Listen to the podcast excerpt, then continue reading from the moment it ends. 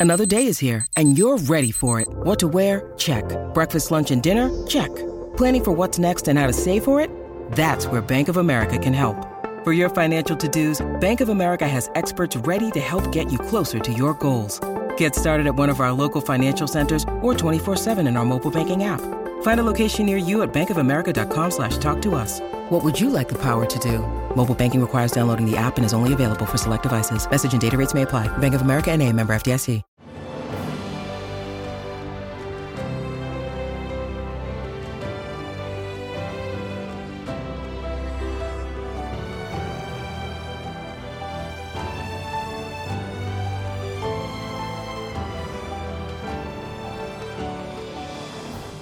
Welcome to the newest episode of Beyond the Fame with Jason Fraley. I'm your host, Jason Fraley, picking the brains of the top filmmakers, musicians, and artists of our time. Whose Line Is It Anyway stars Colin Mochrie and Brad Sherwood bring their Scared Scriptless tour to Strathmore in North Bethesda, Maryland this Saturday. I spoke with Colin about his favorite improv memories, as well as hilariously roasting his TV co stars like Ryan Stiles and Wayne Brady. Hi, Jason. It's Colin. Hey, Colin Mochrie. Hey, thanks so much for joining us on WTOP in DC. Um, thanks for having me. Now, uh, I think this is like the third time we've spoken, actually. I think you called in when you came to the Kennedy Center in 2016 for that big NSO show, and then again at Warner Theater, I guess, with Brad Sherwood in 2021. So I assume this one here uh, at, will be more like the the latter. It'll be you and Brad, scared scriptless at the at the Strathmore. So is it more like the thing we just saw at Warner? And- Yeah, I mean, it's still basically uh, Brad and I doing a version of Whose Line without the dead weight, as we like to call uh, Stiles and Brady. So um, all fun, made up. Everything starts with the audience. Non-political, goofy fun. Awesome. And why? And and and have have Ryan and Wayne heard you call them dead weight, or will this be new when they're listening to this interview and they're going to say, "Son of a Colin"? I don't think they understand what uh, what dead weight means. So you know, they're not the brightest. Uh, I mean, both are very lovely people, very lovely. Would give you the shirt off their back, but you know, thick as posts the only reason they're giving the the shirt off their back is to is to lighten the dead weight. That's the only reason. Um, exactly. um, how long have you and Brad been doing doing this particular? I mean, we'll get into whose line and the TV history and all that in a minute down the line. But you know, in terms of this scared scriptless sort of uh, stage touring show, how long how long have you been at it? Uh, we've been touring. I think this is our 22nd year. So um, I guess you know, so far so good. Don't want to get too optimistic, but it seems to be going well. Yeah, you know, who knows? The Strathmore one could could be a disaster and be the last one, but I don't think so. I think it's going to be good. um, no, we're we're pretty confident. We feel good. We we we've figured out what to do now. Awesome. Well, speaking of figuring out what to do, yeah, what what sort of stuff are we going to see? Uh, I assume you know, some is it going to be some of the famous, you know, our favorite improv games or any audience interaction, you know, stuff we saw on Whose Line, or is it like stand up comedy stuff mixed in between, or like what, what kind of games we see? It's yeah, it's all um, totally improvised. Everything starts with a suggestion from the audience. We have many games where the audience is on stage with us, providing either sound effects, uh, one of a, um, a Whose Line favorite, the sound effects game, and then there's some games that we've had to uh, sort of make up or adapt because there's just the two of us. And then there's games that we, um, who knows, we may try for the first time there. We're constantly coming up uh, with new games that uh, make us as uncomfortable as possible because we find the farther outside of our comfort zone, the more fun we have. I love it. And I assume those games, I mean, it's not like trademarked by Whose Line itself. These are like improv games that probably go back to, you know, local improv theaters around the country for a while, right? Like you can pretty much do these games and not have to worry about it being, you know, branded as Whose Line, right? Yeah, so far they haven't sued us. Uh, I mean, even the Whose Line games uh, that we played, a lot of them have been, you know, theater improv games and theater sports improv games uh, forever. So yeah. I think the improv community just uh, shares everything because we're, we're those kind of people.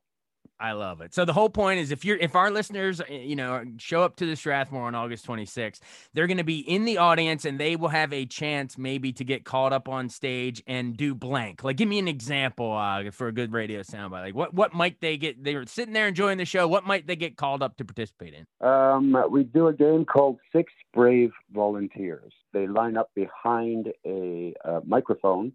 Then Brad and I will do a scene at every uh, every once in a while we won't finish our sentence. When we raise our hand, that means the person is at the microphone has to finish our sentence, and not just with one word. Sometimes they, you know, can go on for a little while. So it makes it really, um, well, uh, wacky, I guess, for lack of a better word, because you never know what these people are going to say. I love it. It makes it so much different than going to just like a regular stand-up show, which is fun and all. But uh, this one, you're going to be interactive, and you never know. Every show is going to be different because it's all improv. It's going to be great. Um, Dote on your your little co-star here. I don't know. why I said little co-star. he's a big guy. I know he's six four. He's, he's pretty big.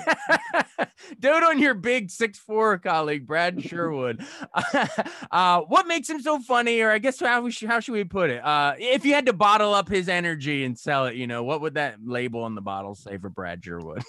Um, it would just say major irritant because uh, that's kind of what he is. He's uh, we have sort of a sibling uh, relationship where he's like the younger brother who's constantly finding ways to to irritate me and and, and bug me. I mean, he's a very he's a uh, incredible wordsmith. He loves words and play on words. So he's a great verbal comedian, and that that really is his strength. I love it. I love it. So grab a bottle of major irritant. what? How? What, what would? How would he label you though? You know, eh, self-deprecating for a second. How would you know? What would be his comeback at you after calling major irritant? oh well, I think uh, for me, he would call my bottle meal ticket. Because let's face it, I'm giving him a career. You are the meal ticket. You know what I mean? I love it. Uh you're he's scared and you're scriptless. Um well and then and final i want to go into some of your your career journey a little but real quick while i'm thinking about while we're while we're labeling people because that's so funny soundbite wise ryan and wayne. I know you called them dead dead weight but ryan stiles and wayne brady you know if if you're going to compliment them what would what would it be? Well i mean I, let me tell you jason how painful this is but i will do it.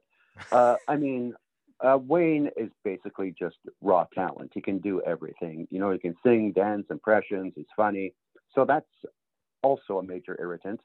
And, uh, you know, I grew up with Ryan. So I've known Ryan for, oh, geez, almost 50 years now. And he um, is never, he, he's never at a loss. He's always knows how to make the, the funniest uh, line he's incredibly generous as an improviser. You know, he he started as a stand-up, and a, lot of stand-ups aren't very uh, sharing when it comes to improv because they're used to being like the center of attention. But Ryan gets as much enjoyment out of setting you up for a joke and seeing you crush it as he does getting the punchline himself. So I know I make a lot of fun of those guys, and I mean, really, there's a lot of fun to be made of them. But um, we've been very lucky with the cast of Whose Line. Everybody really still gets along very well. Everybody's become really close friends. So it really has not only is Whose Line being great for us all professionally, but personally also. Absolutely. That's good to hear that that Ryan gets as much joy out of watching you knock a joke out of the park as himself. Sounds like a very giving uh, comedian uh, in that way. And then I guess Wayne, I guess Wayne, I mean, uh, when when he went on Chappelle and did that hilarious sketch, when is Wayne Brady gonna have to choke a? You know what? Was he talk? Was he talking yeah. about you or who? I, I no, of course not. I am. I'm almost like a substitute father for him. He uh, just adores me so much. He would never dare choke this bitch. I love it. I love it. Well, note to self, uh, I might have to might edit around that on the live radio, but that's making the podcast, baby. That's hilarious.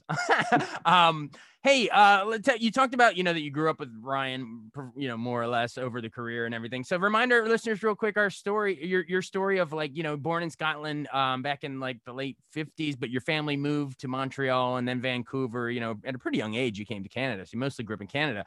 Um, so remind us how, how you how you broke in. Uh, it was at Second City in, in Toronto, like late '80s, right? Yeah, um, I was at Second City. Um, Ryan had actually just left to go to uh, LA. We were at Second City together. And the Whose Line um, producers, Dan Patterson, Mark Leveson, were doing a cross North America audition tour. So they auditioned our cast after they saw our show and loved it. They auditioned us at eight in the morning, which um, is a horrible time for comedians to audition for anything. and uh, because we auditioned as a cast, we did that thing that casts do. Everybody was very supportive of each other, so nobody really stood out. And it wasn't until the next year my wife had written a, a project with her writing partner that's being picked up by Imagine Television. I moved down there. They came through again. I was working with people I didn't know, so it was like, hey, look at me, look at me. Uh, a valuable lesson for the kids there. Don't share, go for yourself. and uh, managed to get it there. So um, from there, I thought, oh, this will be fun. This little show in Britain, that'll be, uh, and then it just became a, a career. Um, uh, my first show, my daughter was two months old. We just filmed in January. My daughter is now 32. So it's been a, a good steady gig.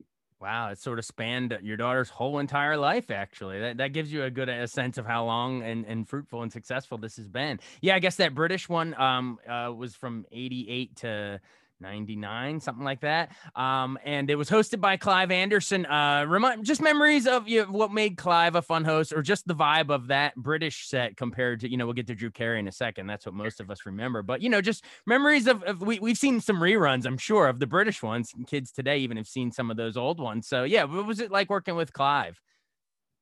Clive is great. I mean he is incredibly smart very dry. He's like the epitome of what you think a, a British person would be. Um, uptight, but but still very funny. And um, a few years ago, it was the 30th anniversary of um, the British Whose Line, and we did four live shows at um, Royal Albert Hall. So uh, Clive was hosting. We uh, Josie Lawrence, uh, Mike McShane from the British show were there, and it was it was like no time had changed. Um, everybody was still fun, and you know Clive is the master of a sarcastic dig and does it so well uh, and still hasn't lost a beat. I love it. I love it. When you need mealtime inspiration, it's worth shopping Kroger, where you'll find over 30,000 mouthwatering choices that excite your inner foodie. And no matter what tasty choice you make, you'll enjoy our everyday low prices, plus extra ways to save, like digital coupons worth over $600 each week. You can also save up to $1 off per gallon at the pump with fuel points. More savings and more inspiring flavors make shopping Kroger worth it every time. Kroger, fresh for everyone. Fuel restrictions apply. I'm Bradley Trainer. And I'm Don McClain. We have a podcast called Blinded by the Item. A blind item is gossip about a celebrity with their name left out. It's a guessing game, and you can play along. The item might be like this: A-list star carries a Birkin bag worth more than the average person's house to the gym to work out. Pretty sure that's J Lo. And P.S. The person behind all of this is Kris Jenner LLC. We drop a new episode every weekday, so the fun never ends. Blinded by the item. Listen wherever you get podcasts, and watch us on the Blinded by the Item YouTube channel. Um, and then, of course, as we just mentioned, you know, it comes over for an American version. It's such a hit in Brit in Britain that I, I guess Hollywood takes notice and say, "Oh, we can we can do a version of this on ABC from '98 to 2007." A huge, amazing, popular run uh, with Drew Carey behind the desk. Uh, just similar like you did for Clive. Uh, you know, dish on Drew for a second because to me, I mean, you all were h- hilarious. I don't want to take anything away from you. You're doing the improv, but man, watching Drew just cry laughing behind the desk as he's like frantically hitting the buzzer, like, I can't stop laughing. Stop, stop. It, like him crying laughing is what made it so funny to me. Yeah, Drew was like one of the biggest fans of the show, and I cannot say enough uh, lovely things about him. He every year he would take the cast and crew of not only Whose Line but the Drew Carey Show on some trip somewhere. He was very appreciative. He'd say, you know, you go out there, you guys work for you know four hours, and then people come up to me and say how much they love my show. So he really um, liked to show how much he realized how integral we were to his success. And of course, he was a big part of the success of Whose Line. As you say, he was the audience representative. People loved watching him cry with laughter at uh, whatever we were doing. Oh, it's so great. And yeah, and what is it? The where everything's made up and the points don't matter and, and, and so many good catchphrases and I guess him hosting this sort of like a I guess it's not a game show, but you know, the game show style is probably what made him the new Bob Barker on the new Price is Right. So uh, it worked out well for everybody. Um, well, we Oh, have yeah. to I want to mention um, some of the side splitting guest performers that you had because I mean, Robin Williams was hysterical. Rest in peace. And Richard Simmons, that one is like TV gold all time stuff. Like I'm just what, what did you say? Like this one takes quarters or something, something like that. Uh, uh, memories yeah, of Richard I, and Robin. um, Robin, um, I think, well, certainly was a dream for all of us. He was certainly a big influence on everyone who was on that stage. And you know, when he joined us, you know, he was an Oscar winner who was doing our little show, and he was so um, in the spirit of of improv, just one of the guys. He was one of those people who knew the crew's names within minutes. He was uh, lovely to all of us and had such a great time. And I mean, he he elevated our energy by 150 percent. He was just like a ball of energy.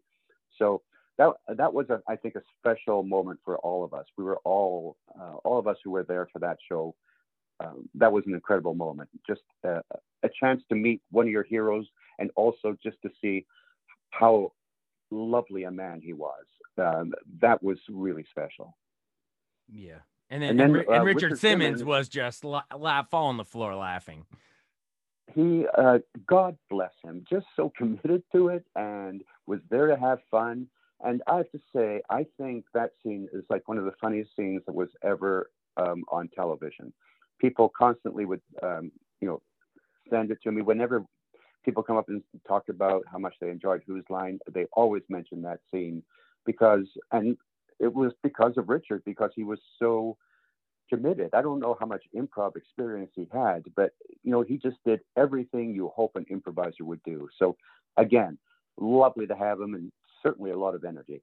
Absolutely. I'm with you. It's one of the great moments in TV history. Right up go, it'll go down alongside Vitameatavegamin and all the all the other stuff. I mean, exactly. It, well, if that's the one everyone talked about, but like for you, like did you have a particular like I don't know, I mean, there's hard to say what's your favorite moment. There's so many games, but did you have a favorite game? Was it like Scenes from a Hat or Hoedown or the I always love when you and Ryan did like the the greatest hits or the infomercials and stuff like that. But I don't know, what was your favorite one to do?